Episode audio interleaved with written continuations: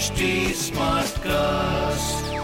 You are listening to a Live Mint production brought to you by HT Smartcast.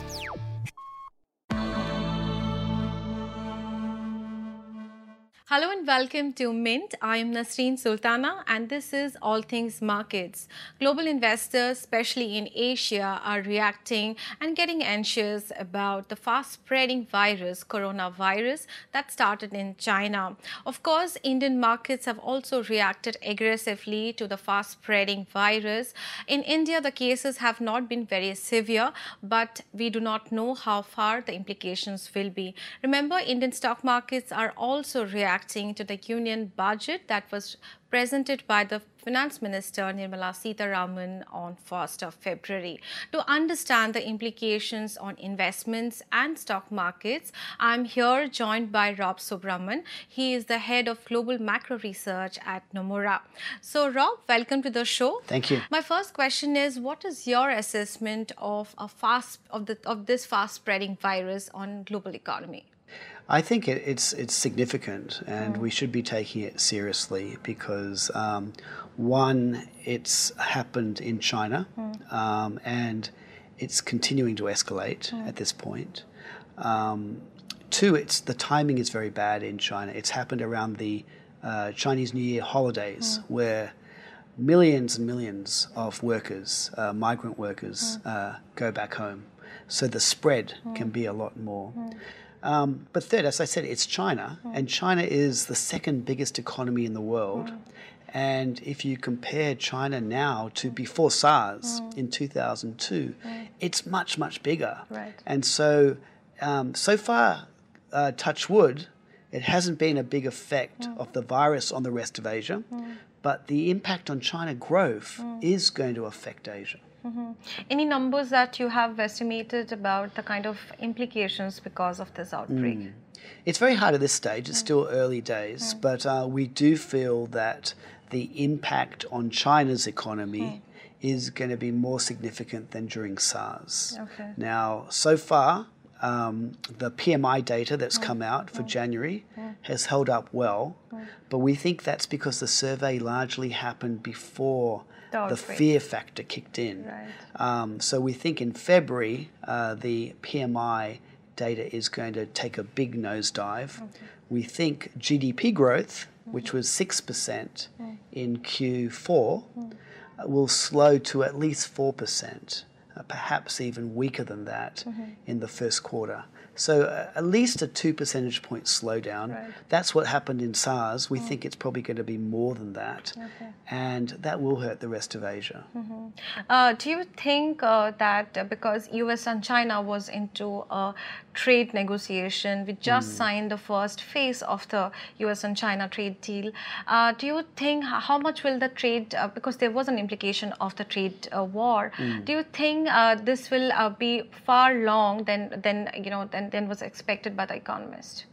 So a lot of people are asking that question: mm. Is is China going to honour its you know trade deal? And mm. part of it is buying a lot more mm. uh, goods and services right. from the U.S. Right. And now China's had a, a, a pandemic mm. uh, disease, mm. which is hurting demand. Mm.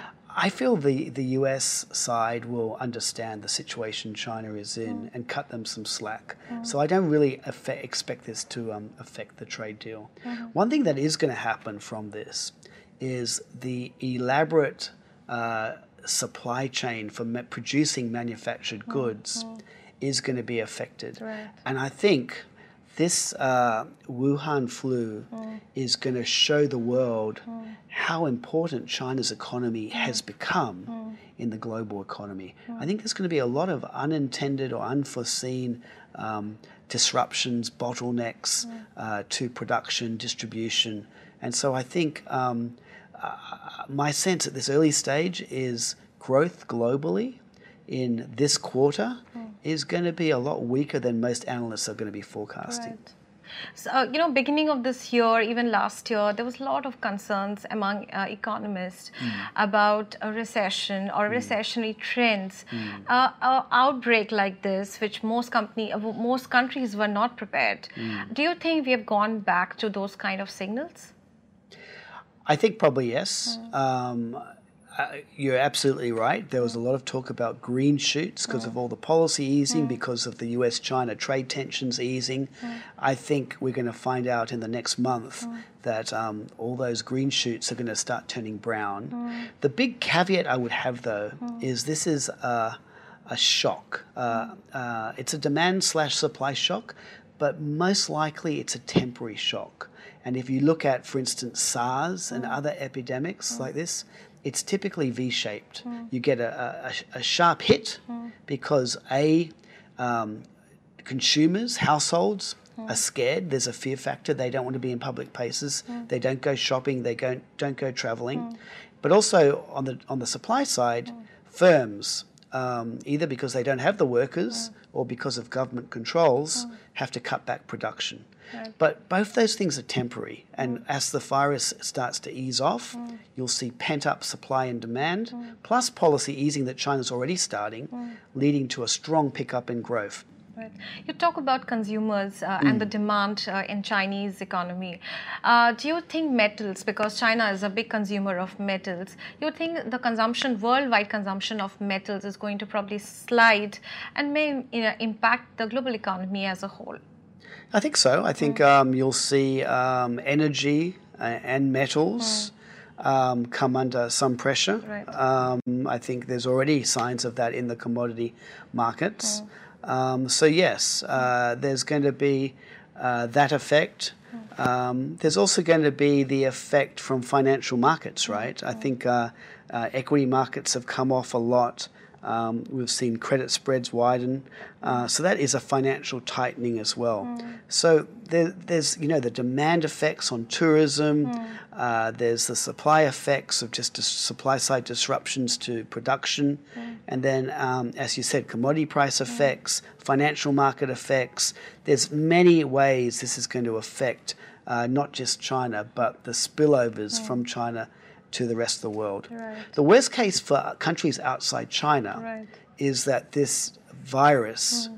starts to escalate in other countries. Hmm. And then instead of just defending their borders, hmm. they have to also impose controls, uh, stopping factories from working, and their own consumers will get more scared as well. Luckily, that hasn't happened really yet, but that's another risk around this. Right.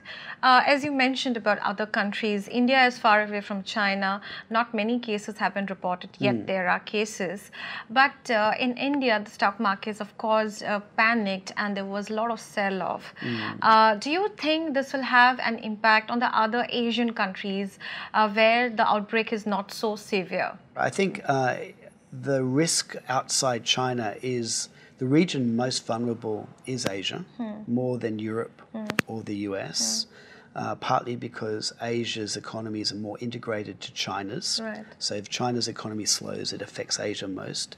But also, our work shows that if this virus spreads from China, the economies most vulnerable to an increase and a surge in infections are the ones in Asia.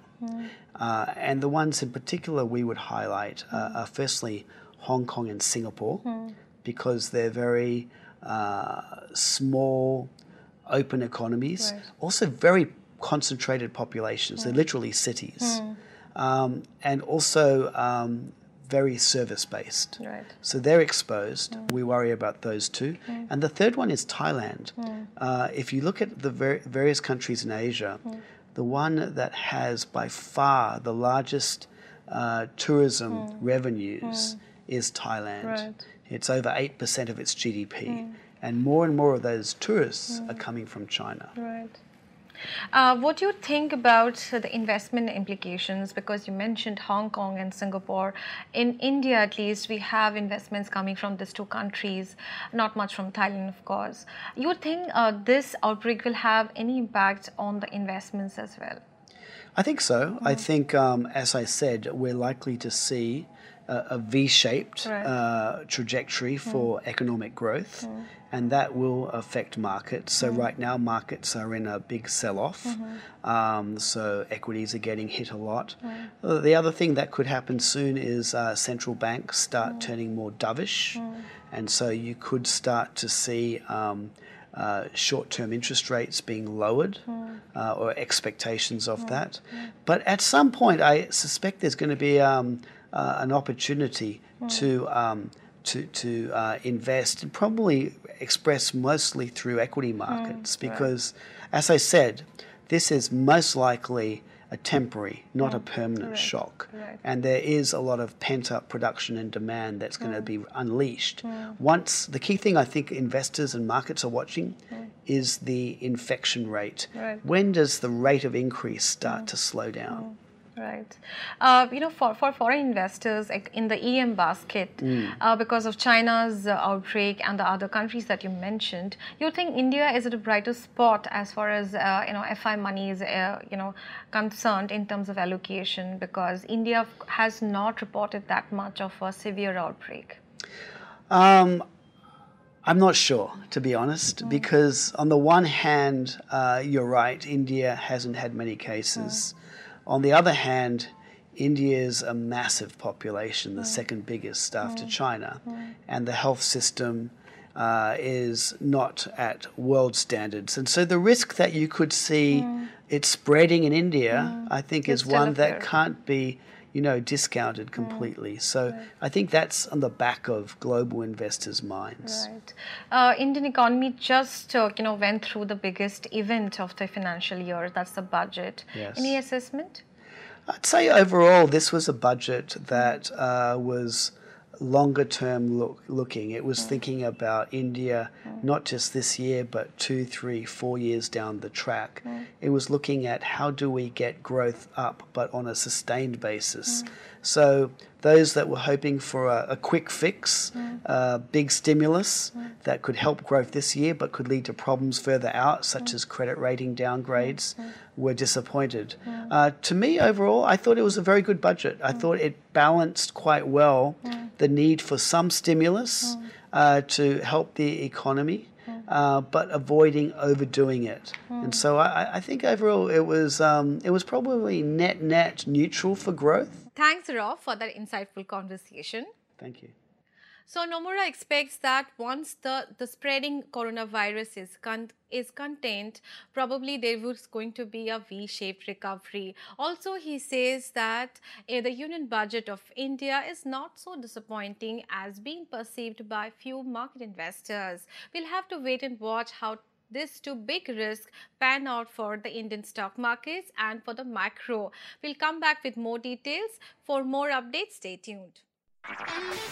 This was a Live Mint production brought to you by HT Smartcast. HT Smartcast.